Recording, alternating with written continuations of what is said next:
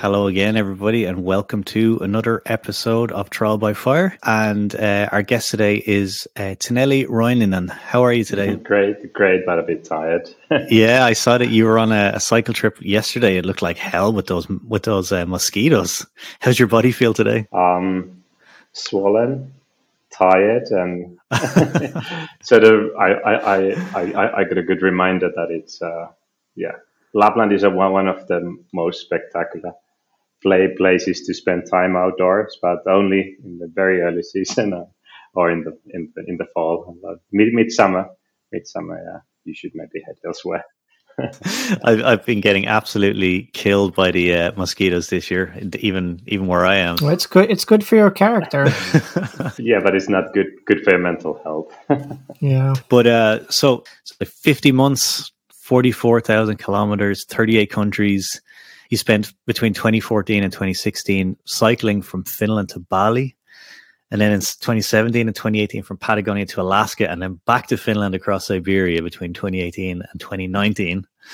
Um, you're currently running the website Gone Bike Fishing, which is a really beautiful collection of uh, stories from your journey, along with like tips and tricks for cyclists and you've just recently partnered with the European, I believe it's the European Regional Development Fund, uh, to connect and map over 2,000 kilometers of gravel logging roads, single track paths uh, in the Arctic region stretching from Finland to Norway. So you've been quite busy on your bike over the last, what, five years? Yeah. Um, yeah, I started the I started a four, four, four year bike trip in 2014, mm.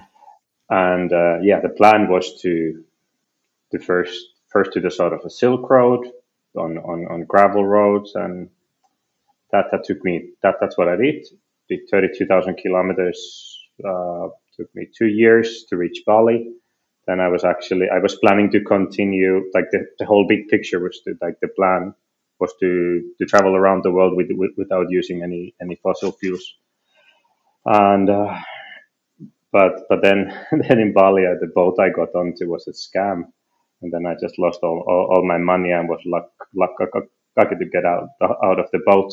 I, I, I had a break, break, break in Bali, and then as a side story, I, I've had this hard thing develop, a hard problem, like progressing in the background. So I actually, actually I had a like a heart checkup planned, and then I continued to South America after the heart checkup after that then it was two more years. Um, that was only on this. Like then I changed the way I traveled. I wanted to go lighter. I then I changed to a big, like a more voluminous tires.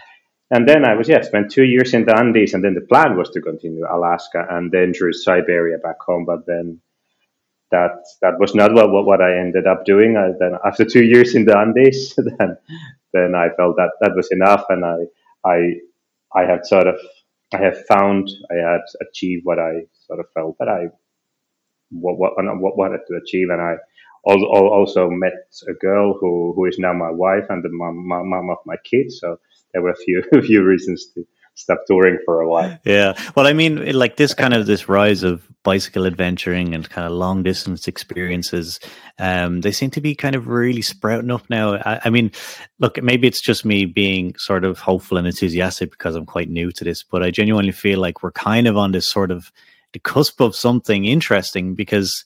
I don't know. Maybe it's like rising fuel costs, or maybe it's like you know the the the fact that people are spending a lot more money these days on experiential sort of vacations rather than maybe on maybe more materialistic items.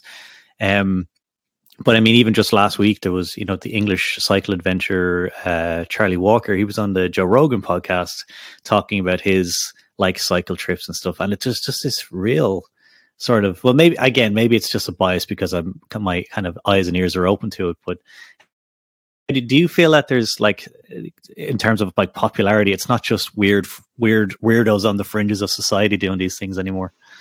Yeah i feel i feel something big is going on. And just by by seeing the numbers like bike touring as a way to travel has been like the mark, market has been quite big but it's but since like seven eight years it it has started to change so much it's like like back in the days, that like the typical, typical bike tourists might be in these like you know, of course, retired people. Interestingly, right? But it sort of makes having sense. the time to spend. And but now, like, I, I, I think, I think the bikepacking here here's the key key for the change as well. Like, like partly one on on the one side is the lifestyle trends and the sustainability sustainability issues, but I think really that the bikepacking uh, it, it made bicycle touring lighter, like, and it created this like spirit of spirit of adventure, like spark the spirit of adventure again in the bicycle touring, which has always been there, but it had been like a niche thing. And now, like thinking of the lifestyle trends and travel trends, people want to, you know, have their unique experiences. They, they want to like uh, re rewild. Even I, I'm not sure what that means, but except like, like literally rewild. They are looking for something that is not uh, shaped that much by by a human hand, which of course is super hard to find. That and how bike touring how bike touring looks like it's a perfect match like on on, on Instagram how it looks like it's um, those campsite pictures and uh, like single track in a forest carrying all you need for the night and cook cooking in the camp like those those are kind of experiences that are like they they they are people are search, searching for them and they don't who, who don't have the skills they pay a lot to to get them as well and and there is this beauty as well that you can you can really make the adventure your own yeah and, and i suppose um, you know the, the idea of adventure cycling has been around for such a long time i mean for anybody who's interested that's listening just google the rough stuff fellowship these guys from you know in the 1950s and 60s were basically doing the same thing, but like on like you know city bikes and road bikes that you just the bike that they had. Yeah. Um, going from going across Iceland on like you know little bikes from the 50s and stuff. So there's there's nothing new here, and that's no. the thing I kind of find interesting. Yes. I think, and even in the, into the 60s and 70s, like cycle touring and kind of being on your bike, being on a on a all terrain bicycle in the 80s and stuff was about adventure and things. But I think my understanding of biking or cycling before I got into this was kind of all about speed and racing and like you know i when i think of a guy uh, on a bicycle i think like you're saying like the guy that rocks up to a cafe uh, on a saturday full racing gear from head to toe in his in his like mid 50s um and it just never really seemed appealing to me but the idea to to combine it with the ability to travel across like you know the the terrain that I find myself in anyway, as sort of an outdoors person or a bushcraft kind of enthusiast in the forest along kind of lakes and things. For me, I think that's really appealing, and the, the crossover there, where I don't have to carry my gear on my back, but I can carry it on two wheels. I think that's it's a really nice uh, sort of crossover there. And and again, it's not it's it's nothing new, but it's been repackaged. I think in the last few years, at least from what I can see of the historical sort of story behind it. Yeah, it, like the backstory is so interesting. Like in 1870, bicycle touring was the most common way to travel. 1870, that was a long time ago. Wow. Yeah. and and it, it also has this like elements of equality that it's really bicycle traveling like it's for everybody. first it's for everybody and like back in mm. the days we, women couldn't travel alone unless they had a bicycle it was like an equalizer yeah yeah and we just found this book it was um, maybe from 40s in, in, in, English. We found it from a local, like local bookshop in Rovaniemi, just 200 kilometers away. But, but, let's call it local, local because that's the nearest bookshop. yeah, I'm, I'm, I'm, I'm based in the north, quite far north in Finland. So anyway, in this book, in the book, they there was like deals like tips for women to travel, and there like pages and pages of tips for, for women to tour on a bicycle, and it was really in the book highlighted as like you know the best and the safest way for women to, mm. to travel, and that's really fascinating. And I did sort of a, like a his history review of the of bicycle touring in 2019, and I found all these like interesting elements, like in in the First World War, a bicycle touring was was used as a way for the troops to like travel from one area to another, and and it's still in the Finnish mi- mi- mi- military. I think everybody we, we have a, compul- a compulsory service, so many many people do the service. So they they ride these bikes from I don't know who how old. Yeah, and, yeah. But so for me, um, or while I was thinking about this and kind of kind of crossing it over into the likes of the types of things that Jeremias and I normally talk about on this podcast, which is um, not just not just like adventures, but also like self self sufficiency, self reliance, um, uh, bushcraft skills and things. And you know, when I was thinking about how to approach this podcast or this kind of conversation, because it is it is like it's a new thing that uh, I kind of have introduced a little bit into the podcast. We spoke to uh, I spoke to Payman of Nomads Trails, mm. who I believe you're friends with, a couple of months ago. Um, and yeah, it's completely kind of off to the side of what we normally talk about. But actually, the the the kind of side of it that I'm interested in is this kind of self sufficiency skills. But what I've noticed with, uh, or something that I saw recently with, uh, like let's say on the bike packing or cycle tour racing, there seems to be a bit of a crossover now with things like the Tour Divide, which is currently ongoing at the moment. Um, they have very strict rules around what's considered sort of a self aided race versus an aided race or a self, you know, driven race versus an aided race and things. And with, I noticed with like bad weather and things this year, there's been a huge number of people being evacuated by mountain rescue workers and things. And uh, my question is, do you think that more cyclists, you know, they could benefit from learning some self reliance and wilderness bushcraft skills, maybe? Because Jeremias and I talk about this all the time, where it's like, with, with both of you guys being based so far north, Jeremias is in uh, is in uh, Norrbotten, and so you know really knows what kind of cold weather feels like. But then a lot of these people that maybe are cyclists, they're not used to being on in, in such cold weather on, on those altitudes. And therefore it's like, are you actually in danger or are you in danger of being injured or killed? Or are you just really uncomfortable because you're not used to those sort of levels of, of kind of cold and things? And I would wonder, this is a very long winded question, but I would wonder, could cyclists benefit, particularly if they're on these sort of races, from learning some wilderness skills, some self reliant skills. Especially now when the trend seems to be that people finally want to spend more time outdoors. These like basic things like making fire, like understanding your needs, so like mental and physical need, like it's more on a short short trip. It's more more more physical than mental but like understanding when, when to put on your jacket, like way before you actually get cold and understanding that, okay, you have cold hands because you actually have cold, like wet feet and, and when to, when, when the time you're eating, when to, when to force yourself to drink because you're sweating so much. And when understanding that, that it actually has been two, three hours the last time you had a pee, and it, so you're probably drying up. Like dehydrating.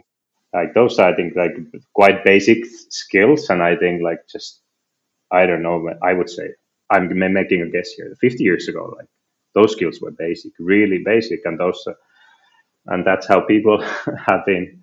Like we are coded to to read those signs, and it's not not too difficult. That just people don't don't have a clue anymore. They they work by their laptop. They spend their spare time with with with the with the cell, cell phone and go out go out like I don't know not not often enough. Yeah, so yeah, definitely. And when when you when when you say that you're you personally you like um yeah like I could do trips alone self self sufficiency that was my that that was my my my thing and it's still my thing. I cannot imagine like it, it would be hard to do a long longer trip with um with a group of people maybe with someone like very significant person maybe my wife and my kid yeah sure then i would want to make make it work because i want them to to get those kind of experiences and um, what i've got i sleep in 1500 nights outdoors and i like when going to different different cultures climates conditions from 45 degrees in a in a dead, dead desert without shadow to to minus, minus 30 30 here in the Arctic and still being comfortable and happy. I think that's the key. Many people think that being outdoors, like it's, you sort of push your boundaries, like that you have to push your boundaries of, of comfort. But for me, being outdoors is always about, has been, and it is about being comfort. It's a sustainable way to be, be outdoors because I, in, in the long, long haul.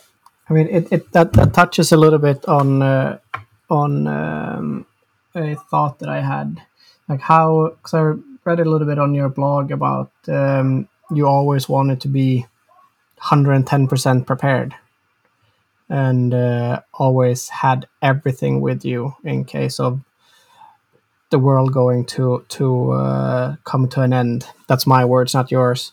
But what? How do you how do you how do you define self sufficiency?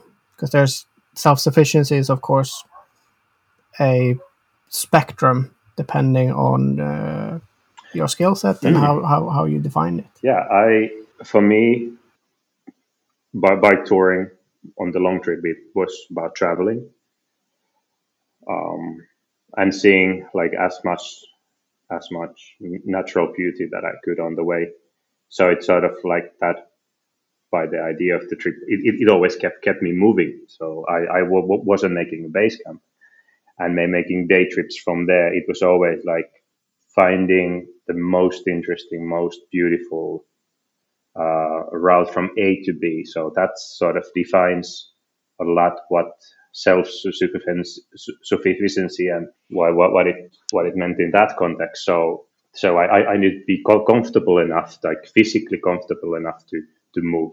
So that pushed me towards going quite light. But on the other hand, like you said, I actually thought those could have been my words, and I actually thought that you read them from my blog because that that was my mindset. that was my mindset that if the world comes to an end, like you know, I like I, I'm here. I have all the bike, all the tools to fix my bike. Yeah, I have like quite I have many skills to to go light. So I don't necessarily need a spare tire because I have these skills. Like I've learned to fix my tire with a, like a tooth um, tooth string and and a super glue. And then I, if that doesn't work, I still have a few more options to mm.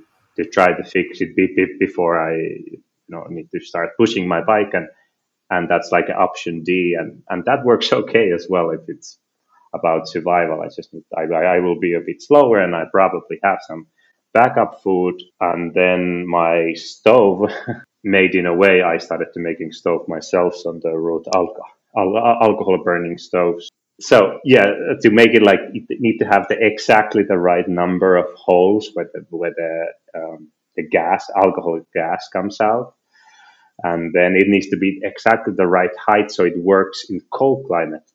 Like, but if you make it too small, it burns with the too high heat, and it's really difficult to burn, and you will waste fuel. And so, like, you need to like op- optimize these little, little things to like you need to have all the all the all the parts in in balance in in balance so it makes no sense to carry a lot, lot of food in the in the in the rainy Chilean winter where it can be quite hard to make make make fire sometimes in the snow.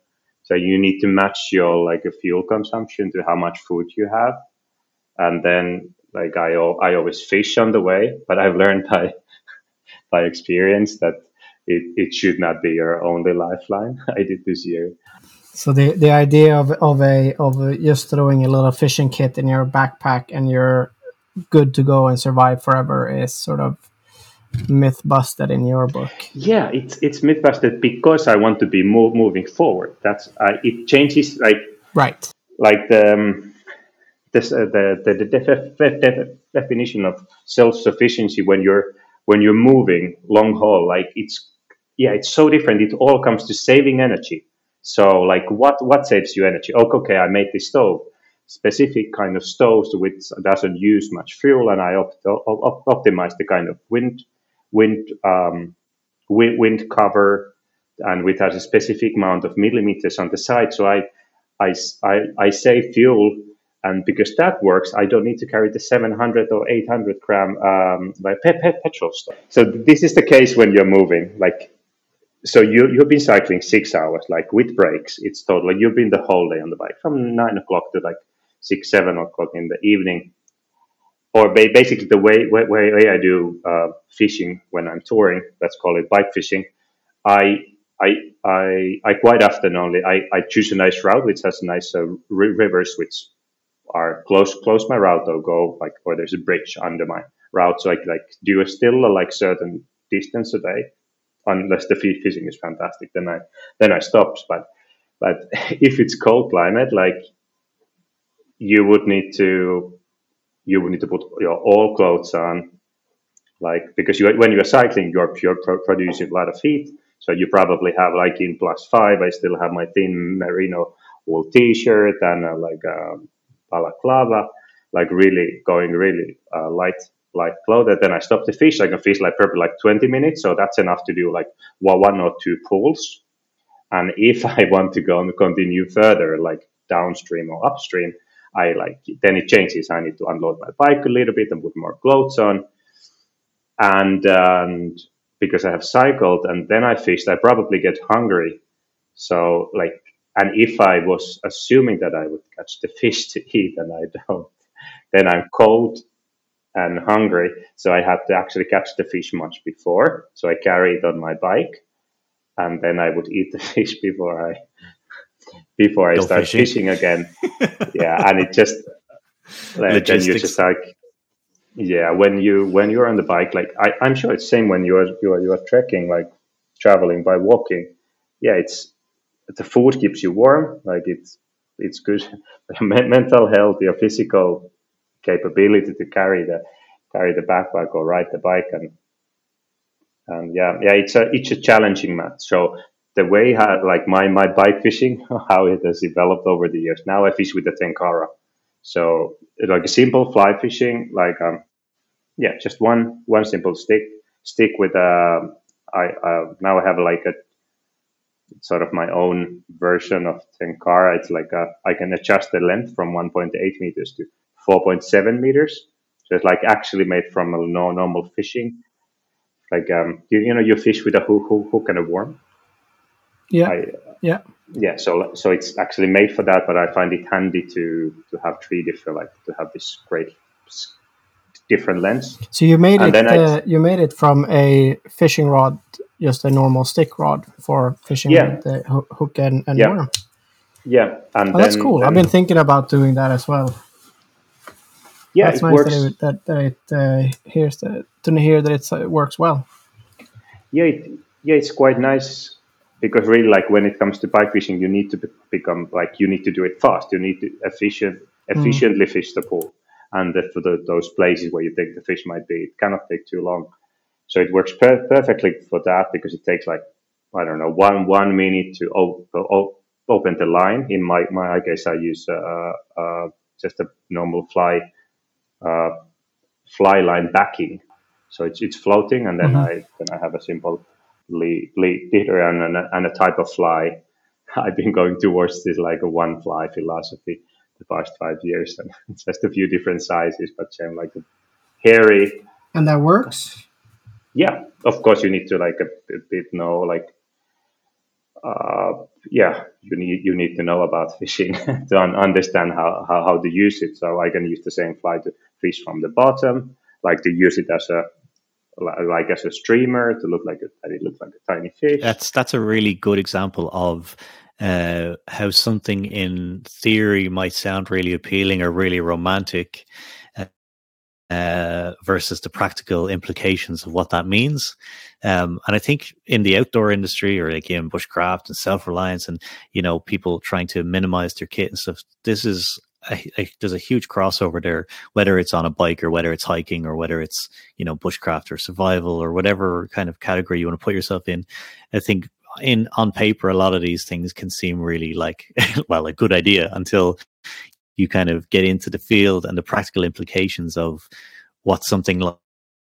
Well, I actually need a fish already because uh, if I do catch a fish, I'm going to be hungry and cold by the time I get it. So then I have to light my fire, and then I have to, and that's that's even if I just get a fish. Like that's if I actually catch something. You know, fishing and cycling on paper seem like a really romantic. It seems like a really romantic sort of notion, but actually, you're saying that it's would be extremely difficult in most circumstances to do that. Yeah, exactly. Yeah, yeah. I think it changes. Like if if if you have a base camp, if you build your shelter and maybe you find a way to preserve it and you know salt it like a cold smoke it whatever you do your best to to make it make it last but on the tour it's like quite quite quite different and this like it is like these all things are in, in, in integrated like I, like staying staying staying warm like when when you're on the move like you you have a like and if you want if you are and want to be stay self-sufficient uh like drying your stuff is a huge like it's that that that that, that makes it's a take a break like if if you cannot make it work if you cannot for me if if you cannot dry your clothing by wearing it you're fine by wearing it and letting so as you're moving your clothes are drying on you is that what you mean yeah yeah exactly okay. because quite often mm-hmm. when when you like the most challenging climate to to travel and be outdoors like like you know it's like when it goes be, be, below five celsius mm-hmm. but but it's not uh, dry yet so it's not not be, below zero because then when when mm-hmm. things get like minus five and colder yeah then it's beautiful easy easy and dry then camping is easy yeah but when it's that rainy humid zero to five five celsius range it's uh, it's really challenging. How do you like you need to think every single piece of clothing in a way that that that you that that you, you can dry them whenever. You just put them on keep a sustainable pace by walking or cycling and, and it will be bone dry by the end of the day and you will be comfortable and and same it comes to sleeping bag like i started my trip with uh, okay it was a bit too too warm sleeping bag so i was probably sweating as well it it just got day by day it got smaller and smaller and heavier. And then it was it, it was a winter like a light winter sleeping bag, and it was like plus two, plus two every every day the first days of my trip, and it just got smaller and smaller and smaller. And then there was this night that it was actually I was actually feeling cold in minus twenty. And, and it because I, I knew those would be the conditions for me the whole winter because I started my long trip in the, just before winter from Finland. So so the solution was that I they had the first sleeping bags with a with a, a dry dry down, the like the water water repellent treatment. Hydrophobic down. Yeah, and those were in the market. So I changed to a much lighter sleeping bag, but it had the down had this treatment. So and then with that sleeping bag, I, it was drying always more than it got wet at night. Yeah, that's that's interesting. I mean, sometimes, yeah, we can be overly, overly prepared to the to our detriment as well. And I guess there's probably what you're saying there, like the sleeping bag was actually too warm for the climate that you're in, and so by the time you actually needed it to to heat you, it was soaked because you were overheating mm-hmm. the whole time. And we, Jeremias and I have talked about this before. We did an episode specifically on kind of uh, clothing and layering and how to maintain your body temperature, whether that's you're running too hot or you're running too cold or running too cold. And I guess what a bike as well that that that is exasperated even more so because of the the energy that you're using on on a bike, but then also you're adding more of a wind chill factor in, I guess, as well. Um, when you're talking about those kind of speeds, if you're going starting to get, you know, if you're if you're on a huge up up, you know, incline uphill, is sweating profusely without taking enough clothes off. And then by the time you get to the top of the hill, wind chill comes in, you're absolutely freezing then. And then they're, they're the kind of situations where I'd imagine you really get yourself in trouble. And then if your sleeping bag is soaked because you sweat the night before, then you need emergency service to come and get you. Yeah, definitely.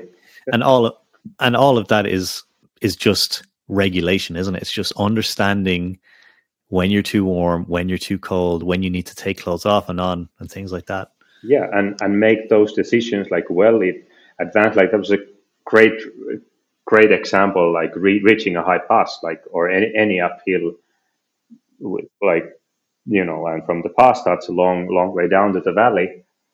But, and, and so it's the same when you reach a pass or you went when before you reach a campsite you, you need to like slow down slow down. So you let those clothes, all the clothes to dry. So you slow down like 15 minutes before you reach a pass or you reach a campsite.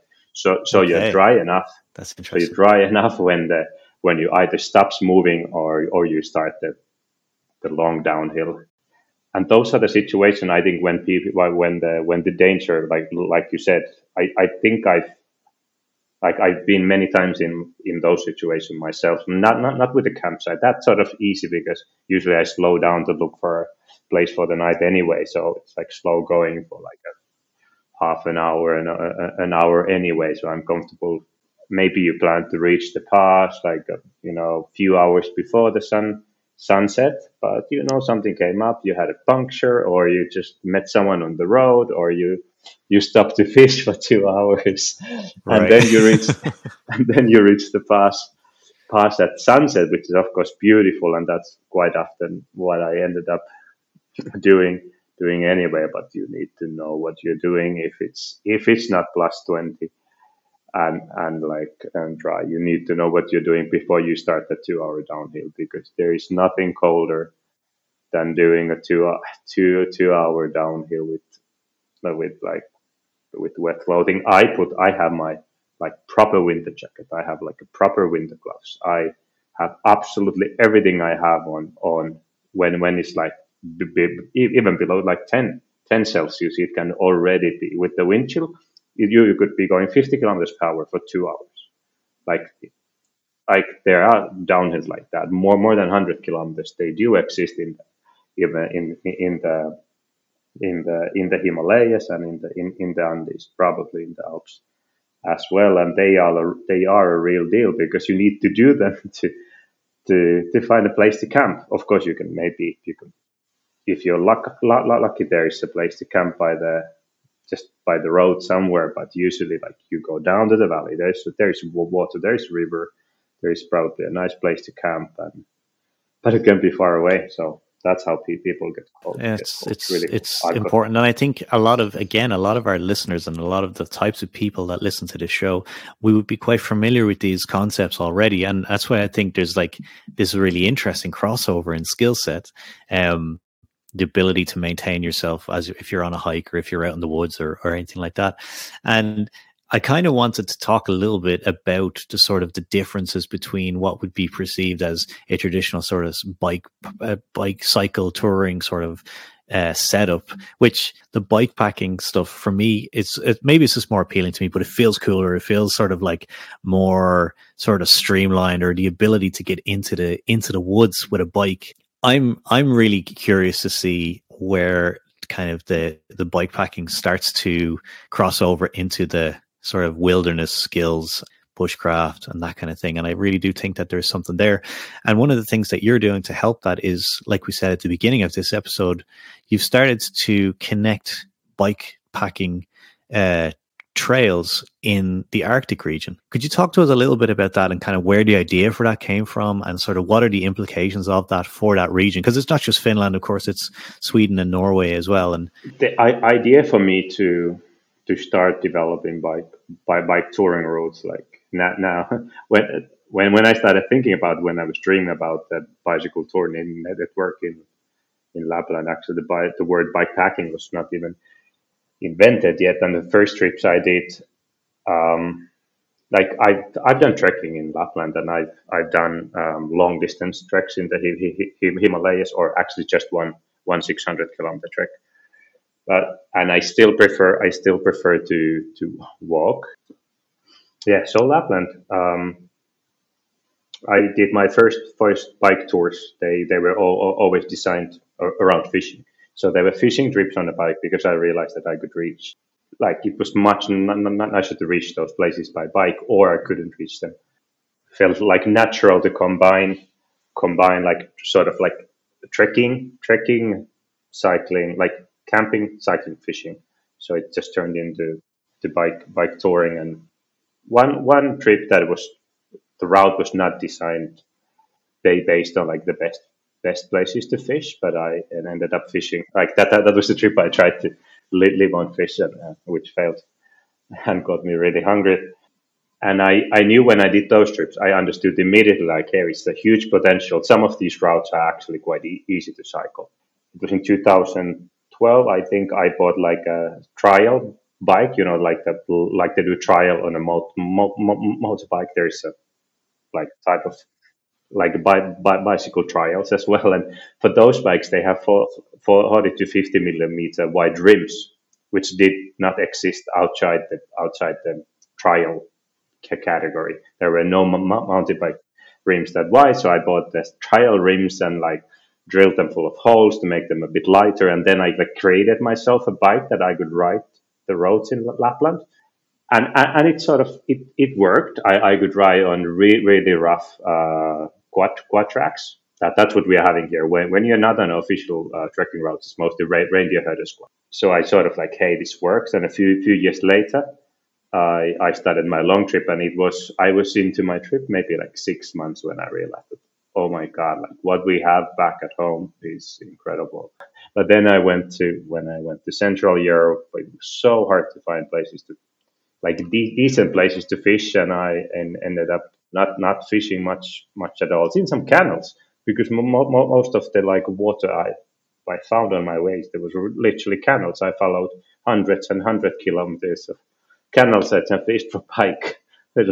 Sort of fun too, fun fun too. But like then and the routes, like sometimes it was so difficult to camp in Germany. I remember not Germany.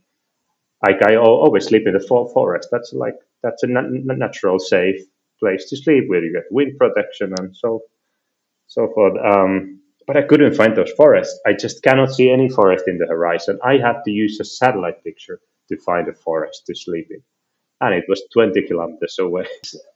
Those were the moments six months into my trip, I started to realize, hey, like Finland ain't so bad. Like this is kind of like, yeah, yeah, Finland is, isn't that bad. And the feeling got stronger and stronger. And I think it was in the end of the first year on the bike that I started to talk to people, hey, when I get to home, I will do this uh, amazing bicycle touring road network in the Finnish Lapland. So after I finished my trip, after I finished my trip, then then I knew, of course, that that's what I wanted to do. And after I got my health fixed, I I then I then I found found to make it my job. So then I then I had one presentation. One one friend of me helped me to organ, have, this presentation for the all, the all, all the local municipalities and some of the com- companies in the area. I had a half an hour or forty five minute presentation. I I, I explained the market. I had done market, market study of the bicycle touring and bikepacking market for a Finnish Finnish uh, bike, bike company that that year. So I had that as a background. I, I had the vision, like like this is what Lapland can be as, as a as a bicycle touring destination. Like that, the, like the thing is bikepacking. That that is a perfect match to Lapland because that allows that allows and that spirit of bikepacking is a perfect match. I was saying, yeah, I managed to con- convince the I managed to convince the municipalities, and then I managed to convince uh, an association, a, a Finnish NGO, um, who works for the, the, development of cycling conditions in general and also by bicycle tourism, and at the same time, um, a new organization called the Finnish Center for Cycle Tourism, was founded, and I, I was actually the first person to start working there. So yeah, so I got the I got a funding for the project for the first seven seven months, which was only route scouting. It went well, and it granted, and then I, applied with those municipalities. We applied for the sec- second project. So the first one was Arctic Bikepacking Trail route development project, and the second one Arctic Bikepacking Trail two and now and now it's coming. We'll finalize the project like in a in a year. So eventually there will be 3,000 kilometers of routes. Maybe it will be 18, 18 routes in total, which can be connected to one one huge. Yeah, that's very cool. How uh, how was it um, talking to the municipalities, or how has your or how has the project been received from, uh, for example, hikers and things like that. Because here in, in Sweden, you every now and then read around the popular areas where, where bike packing or literally just mountain biking, not necessarily bike packing, but mountain biking on existing hiking trails. It's um, it seems like it is a bit of a challenge to get everyone to mm. get along on the yeah, trails. I, I know the, exactly the problem you're referring to. There was a there was a study I don't know where it was. It was I saw it in a presentation of one, one mountain biking consultant, and and and he he said that if there are more, like if if a walker uh, sees more than six cyclists per hour, then then then the outdoor experience is is impacted negatively. But it's less if it's less than six. It actually does not much have does not much does not have much impact on the experience at all. Oh, that's interesting. Yeah, and it's sort of for me it was something I had to like think about for a while what it means, but it sort of makes sense because it's when, when you're somewhere remote, it's actually nice to see other other other, other people. If, it's not too off, you know, like every now and then, like one person, a few people are out per hour. You know, you stop to chat with them for for a few minutes and continue your way yeah, but if, if it's constant, then it's like, yeah, I, I cannot be stopping all the time. And, uh, and then of course for a, for a walker, for a trekker, if they're like, especially if the bikes is coming fast, you know, you get a bit scared and yeah, it's definitely a nice thing, but, but luck, luckily I, I don't think there will be on some routes, maybe it could be six, uh, six cyclists per hour, but some of the routes are quite remote. So I don't think. And at the at, at the same time, there's there's a lot of there's a lot of uh, gravel roads and connecting trails and things like that, and small dirt roads that hikers most likely if i know myself at least i would if i would plan a route i would avoid all of those things because walking on a gravel road exactly. is very boring biking on a gravel road yes. can be very nice yeah that's so there, there's of course a lot more space if there is plan. But uh, I mean, I think it's a very cool, cool thing that you're doing because people can always get along in the outdoors, but people might not want to think. So if there's existing trails, then it's easier to uh, just jump on something that already exists than to plan it yourself. Yeah, yeah, definitely. Like I, for, for many people like me as well, I it's really hard to make me to go some route that has been designed by someone else just because I know that you know that has been mm-hmm. scouted. Mm-hmm. That is nice, but I want to look for a nice detours or maybe I maybe I look into the um, right. Like I, I want to I want to explore a different area completely. Just because it's I don't know I cannot find any blog posts and it's like you know the excitement and. What is it that because um, with the the all terrain I guess genre of of uh, being out with the bike, exploring with the bike. What is it that makes that different from hiking is com- uh, regardless of uh, or if we take away the fact that you can put your stuff on on two wheels rather than carrying it on your back is it that you can get so much further in a shorter amount of time so that you can get further out to places versus with hiking because if you're in a similar environment or on some somewhat similar trails that a hiker what is it that's the difference? What's the draw in that? Yeah, that's definitely one thing that you can do longer distances, and in a week you can see more. But but for me, it's really the flexibility. Like when when I when I've done trekking, it's really like I need to plan it well, well in advance, right? You have the you have the starting place, yeah, you have the ending place. It's not that you're gonna walk from your it's not that you you're going to walk from the home to the train station and from train station to the trailhead and and um, then start. But it's all planned in advance. You have a specific amount of food in your backpack, maybe like one or two days, two days extra for a really long, long. But it's all really well planned in advance. You cannot stop to fish for a week for sure. And uh, and if you change your plans, it's uh, yeah, it needs some recon- like consideration how, how how to do it. Maybe you need to speed up. Maybe you need to I don't know take a short, shortcut or something. But by bike, it's really easy. I can I can be quite deep in the w- w- wilderness. I can do on a bike. You can do 100 kilometers a day. If you like, nearly anyone, if they have to, they do, can do 100 kilometers a day when when the terrain is easy. When when if if you're fit and if you're fit and going like like even one 150 is not a, necessarily a problem. And when the terrain is challenging, still you can do 50 when it what if you have to. So you have this great great flexibility and also like because you are not carrying the um, you're you're not carrying the weight on your back.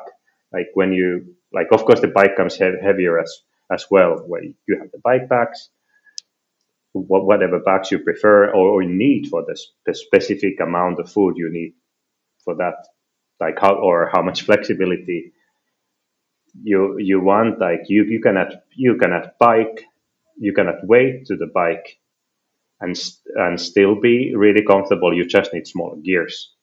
Like you just adjust the adjust the speed of your bike according to how heavy the bike is. But the going can be like nearly as easy as as having less less food and water and fuel on your bike. So it's it's, it's the flexibility. It's the biggest because also personally, I've I've carried heavy loads on my back and I found it less uncomfortable. I got these big bruises on my hips and just haven't found a, like a perfect perfect backpack to carry more than 30 kilos, which you would need if you want to go months months alone. But but on a bike, I I found a way to to to have five weeks of food on my on on on my bike. Not easily, it needed plenty of planning, and I had to go more like a survival mode, having the same food three times a day. So keeping it really simple and we keep rationing simple as well. If I would, uh, it would take longer what I what I planned, and it just yeah, it's the flexibility. Beautiful. It, I think it's also like probably less hard on the body as well in terms of.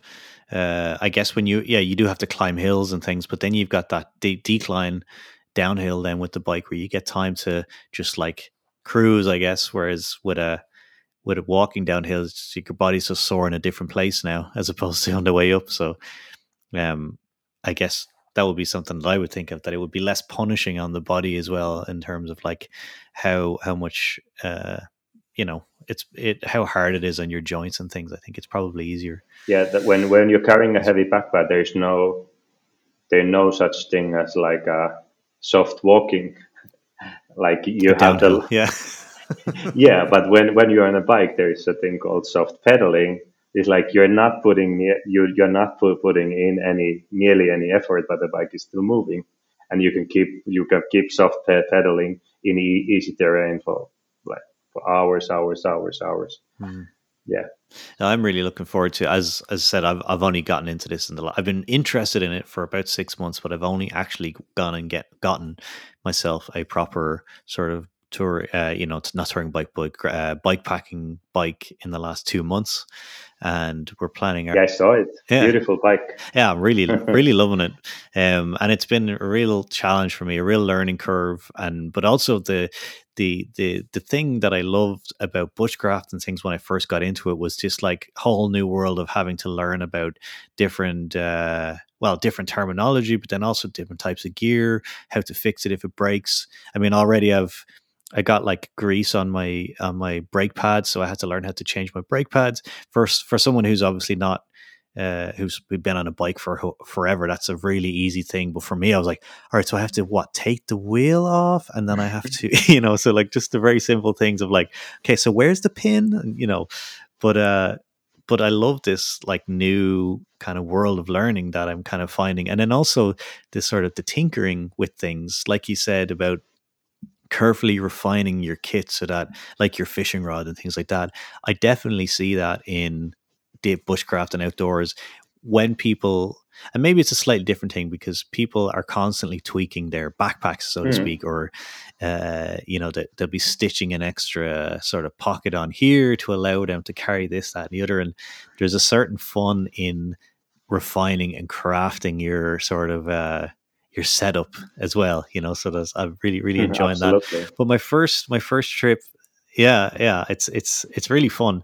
I mean is that an element of it that you actually find fun as well? Is that a, is there is there a certain sort of thrill in really paring down like the essentials or getting that like that bracket just to fit in the exact right place for another water bottle or you know whatever yeah, it might be of course that's uh, that's a that, that that's a huge deal. And there was this interesting study that showed that when people pre- um, pre- prepare for their trip, they actually the, the mo- mo- moment when they are the the happiest is is actually like somewhere in the planning phase. Right. Okay. So that is interesting. and it makes so much it makes a lot of sense. You're planning your trip, you're preparing the gear, you're thinking of the foods, and and I, I think like the like improving your backpack setup and making like a changes to that one is exactly the same thing with the bike. Like how to how to get what you need um, attached to the bike in a way that you you don't have like so that it's um, like for for some I, I, items that you need on re- regular basis they need to be like handy enough like for me if it's uh if the climate is like rainy rainy or cold i need to have the like the gloves gloves extra beanie rain jacket rain pads. They, they need to be somewhere that i can take. So one second that i can take them all on my camera. I, I do photography on the way so the camera needs to be handy but then stuff like the like the like the layers for sleeping and sleeping bag you know they are somewhere in the depths of the of the bike where they do not need to be that that accessible. And and then you then you're thinking of doing this like a um, high, like a high altitude wilderness um, high high altitude desert crossing like I did in the in, in the north of Chile and Argentina. I, I was thinking for weeks and weeks how how the hell I can carry food for five weeks? Like how can I do it? So I started to develop these new way to new ways to store different food ingredients. Like and then I so I, I, I ended up finding these amazing three liter bottles with a big mouth um, from from Argentina. I found them to be perfect for lentils and this quick cooking pasta. So, and then I, so that's, I carried a lot, lot, lot of lentils and quick cooking pasta to save fuel, but then I had to carry like this, just three, maybe three liters of uh, cook, cooking alcohol, food, food and uh, food and fuel. I think it was 17 kilos, which is actually not that much food for five weeks. So it was. Yeah, it's not bad. Yeah. Yeah, but I, and then the water then the water had to be had had a capacity for 10 liters of water and my bike just didn't have the like i just couldn't figure out where i would would put those extra bottles so then i you know i, I had to invent a way to carry extra six liters and that's what i did and it's so empowering. I think this is like a one big thing in the background like learning and and being empowered by by successful learning processes. I think it's it's huge. Makes you strong like outside the wilderness as well. Yeah and it definitely gives you confidence. I mean just again like the small amount of sort of well i guess with the outdoor stuff in general but then also specifically the bike so far gained confidence in my ability to fix something on my bike because i mean even like jeremias and i have been talking about this for a while and i was using an old racing bike from the 80s like a road bike and i was trying to figure out ways to attach like dry bags and things to it and Jeremias had the suggestion of like, you know, getting an old bike and like, you know, bringing it in and, you know, figuring out how to fix it here and there. And that, that whole prospect to me is, was, is, is really, really daunting. But having a, having a new bike and then also like just find when things do go wrong, the small things that I can be fixing them incrementally rather than like having a huge big project in front of me that I don't even know where to start with and uh, yeah, it's really fun. But where would you recommend people kind of if they were interested in doing this? I mean, everybody has a bike in their garden or in their shed or whatever. Some of them are probably a lot more capable of doing trips than others. But where where would you recommend people go, whether it's online or whether it's like to actually physically get a bike, if they were interested in sort of undertaking even like a weekend kind of local cycle trip around wherever they might live in the world? Mm, I think especially nowadays, you could spend as much time as you want online and trying to learn learn like how, how to do it but there's always the option to just get get, get adding the bike out out of garage uh, strapping in whatever gear you have on the bike and just just go going to the forest.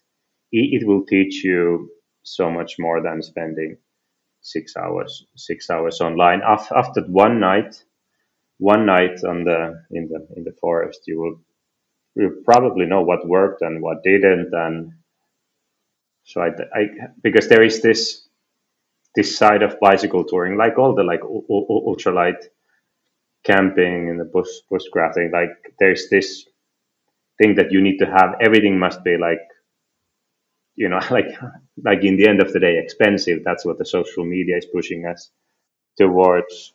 And that is that is like sad in the way because it it's not that like the top of the game like the most expensive gear that like gives you the experience. It's actually actually doing it and sometimes people feel that that it that they it that if they don't own that specific item that like prevents them do, do doing the whole thing at all when in when in reality there's 100 million ways to do a night in the forest and they probably have uh, if, at least in Finland every single family has uh, plenty of old sleeping bags and tents in the in the in, in the garage in garage. And if if not everybody knows plenty of people who use this gear just a few times a year anyway. So it's it's it's, it's nice to hear you talk about that because that's very much my philosophy as well. Like it seems so easy to get analysis paralysis by looking at what other people have and thinking uh, to be able to do x y or z i have to have that. But like every now and then, uh, just Google Göran Kropp and his bike trip to Everest. He biked from Stockholm to Everest, climbed Everest, and biked back to Stockholm on not a all-terrain bike, on a, not a any any specific thing for, from the biking perspective. What's his name? So I want to. I'd love. Göran Göran Kropp. Yeah. It's his, it, it's he biked from Stockholm or wherever he was to Mount Everest, climbed it without oxygen, and then biked back home. Oh, cool! I just found uh, it there. Uh, yeah. So it's the the the the, co- the concept of having to have all these new things is it's good. It, it's good to to a certain degree if those things are actually getting you out.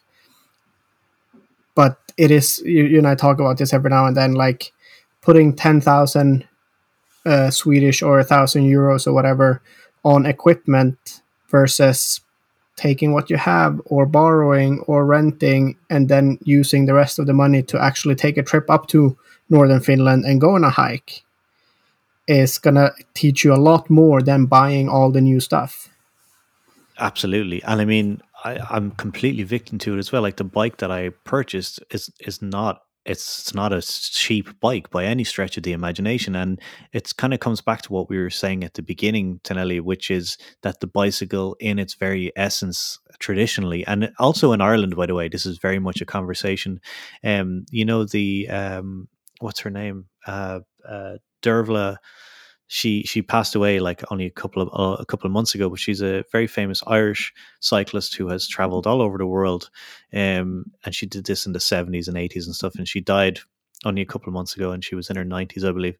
Um, but one of the things that she talks about or talked about was the um, the democratic nature of the bicycle and like you said like the ability for for women to travel kind of it's a safe way for them to travel and things like that and with the kind of the commercial element of it, like we're talking about here, it does. I mean, I was I was kind of quite disheartened by how, how little I could get with my money. I was like, Jesus, man, these bikes are so expensive. Like, I, I, how, like, and then also the fact that you know uh, the bicycle market is is at an all time like sort of low right now in terms of supply and things because of COVID. The backlog of materials available to bike companies, you know, bikes are really expensive now, even more than they were before. And I was quite disheartened by the kind of the prices of things when I was just wanted to get myself like I remember just saying like, why can't I not just get like a decent bike to go cycling on? Um, my racing bike, as lovely as it is, I love it. It's an old, yeah, it's an old '80s racer. It just wasn't designed to take any sort of significant weight on it, um, and so it just turned out that it wasn't really going to be very plausible or usable for a forest trip. Um, but yeah, it's it's it's a it's kind of sad, isn't it, that things have to cost so much money? Yeah, and I think this is where the like this is something like it has been the case for a very long time that you need every like your gear, like the bike and everything, at, like the all, all the components of your bike need to be biological touring specific, and and that became from the from the fact that the, that like camping gear was heavy and the bags were heavy and the racks were heavy. So, and I, when I started my trip in 2014, I was heavy as well. I was carrying more than 25 kilos of weight plus the weight of the racks. And so I, it was still the time like the word bikepacking was not, it was not mainstream. Maybe had, maybe the guys back in the States, somebody had started to use it, but it was only a year later when the uh-huh. website bikepacking.com was, was founded. And actually you asked, where should people find information about as, as about, about bicycle touring nowadays? Like super easy answer, bikepacking.com. Like really, they are the they created the genre. They they they they defined what is what, what is bikepacking, and they've done it so well. They brought this excitement and element of adventure. Yes, like the, I think excitement. Yeah. yeah. I think the word excitement there is, is the perfect word to describe it. Bikepacking.com, when I found it, I, it made me extremely excited about like, whoa, what the hell is all this? And I believe you, you've probably you've contributed to a couple of trails on there as well, as far as I know. That you've you've had some journal entries on that website as well. Yeah, I published five five routes from South America. I published there. They contacted me in 2000, 2016 they had just started and they were building this like global global map of bicycle touring, like a back uh, bikepacking bikepacking routes, off road specific routes, and they contacted me if I was interested in con- contributing in it, and and I was because I had just put on the I just uh, changed to a lighter setup, and I got the new bikepacking bag from Ortlieb in late 2016 at the same time they were coming out to the market and uh, build my own frame bag and and that's that's what I was doing for two years, just scouting new routes and published five five of them. And so you're you're well versed in scouting routes by the by the looks of it. Yeah. So what I was about to say about the the bike bikepacking, um, that's what it because it it it helped you to go lighter, and and it was of course in in the background in the background what what enabled bikepacking to develop was the uh, like the improvement of the uh, uh, availability and lo- lowering prices of light camping gear. That in, in 2014, in 2014, I couldn't I couldn't find like a weatherproof under one kilo tent from Finland and from Europe, I think. I had to buy it from the States. That's what I did. And I couldn't find a minus seven sleeping bag, which was under one kilogram. Or I, am sure there were some options, but I just couldn't find them.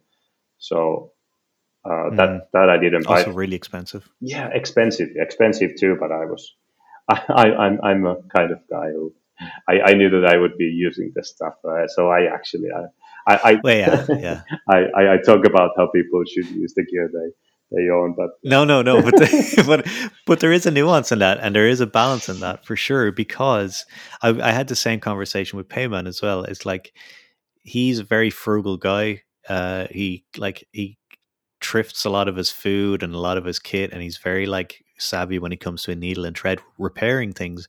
But he's also like knows when to. He also was talking about knowing when to invest in in something that was important, like a sleeping bag. You don't really want to cheap out on a sleeping bag. You want you don't want to cheap out on the things that are gonna keep you comfortable, you know, and um yeah, so there is a fine balance. And if you do, if you are someone who spends, you know, more than uh, you know, five days a month outside throughout the year, then it is usually something that, well, I should probably invest in a good tent so I don't get wet. I should invest in a good sleeping bag so I'm not cold, a good underquilt, and probably a decent jacket, you know, for keeping the rain off my back or something. You know, there's there's certain pieces of kit that are unfortunately just like that's where the money should go. But I also think that again, maybe Jeremias, you can kind of support me on this, but I also think that people spend their money in the wrong places as well because they want to spend it on the cool stuff and not the necessities. Like it's much more fun to buy a 300 euro, I don't know, axe or a knife than it is to spend it on a pair of proper socks or shoes or, you know, or a good, you know, a good tent or something. So, and I think it's probably the same thing with, uh, with, with, with, with the bikes. Everybody wants to buy, I'm trying to think of what the equivalent of that might be. Like maybe the, the you know the super cool surly racks or something. When in actual fact, what they need is a is a decent pump.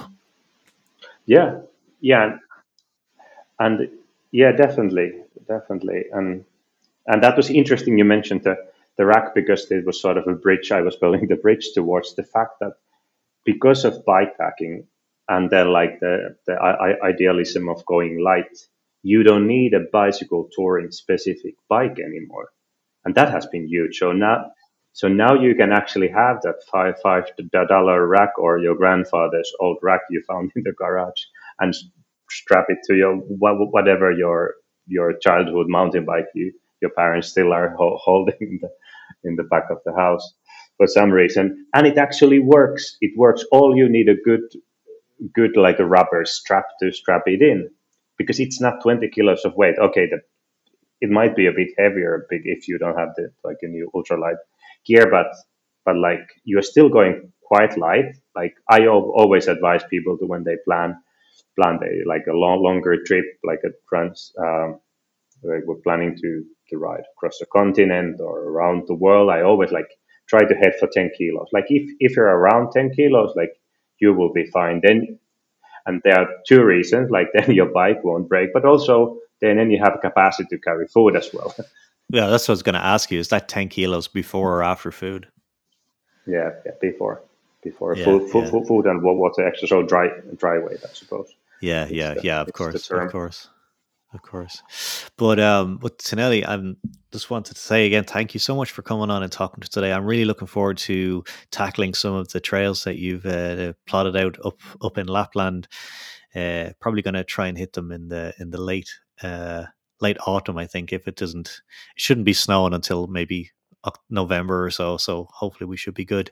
Um, but yeah have you would you where can people um kind of find your stuff? Or where can they find more information about you or the trails um if they're interested in exploring more? Yeah the routes are on arcticbicycle.com uh, which uh, directs you to our like a nat- national website of cycle tourism bikeland.fi and there once you get there just to change the language to english and and there you will find Arctic Bicycle Bikepacking Route Network. And uh, and I do have a blog. I maybe you realize I, I never I never finished it. Sort of I had it.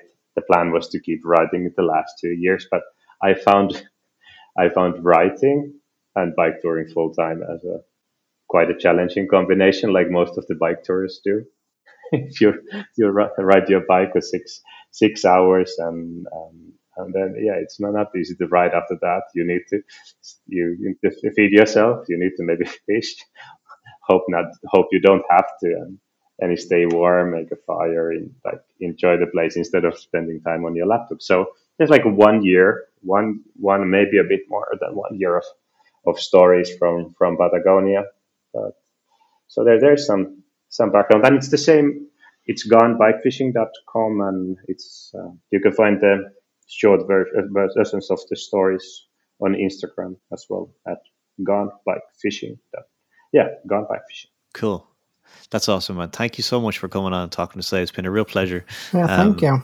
And uh, yeah, as I said, it's a, it's a really cool thing that you're able to connect all these these routes and, and getting people interested in getting out on two wheels. So take care. Thanks, yeah, man. Thanks for the invitation.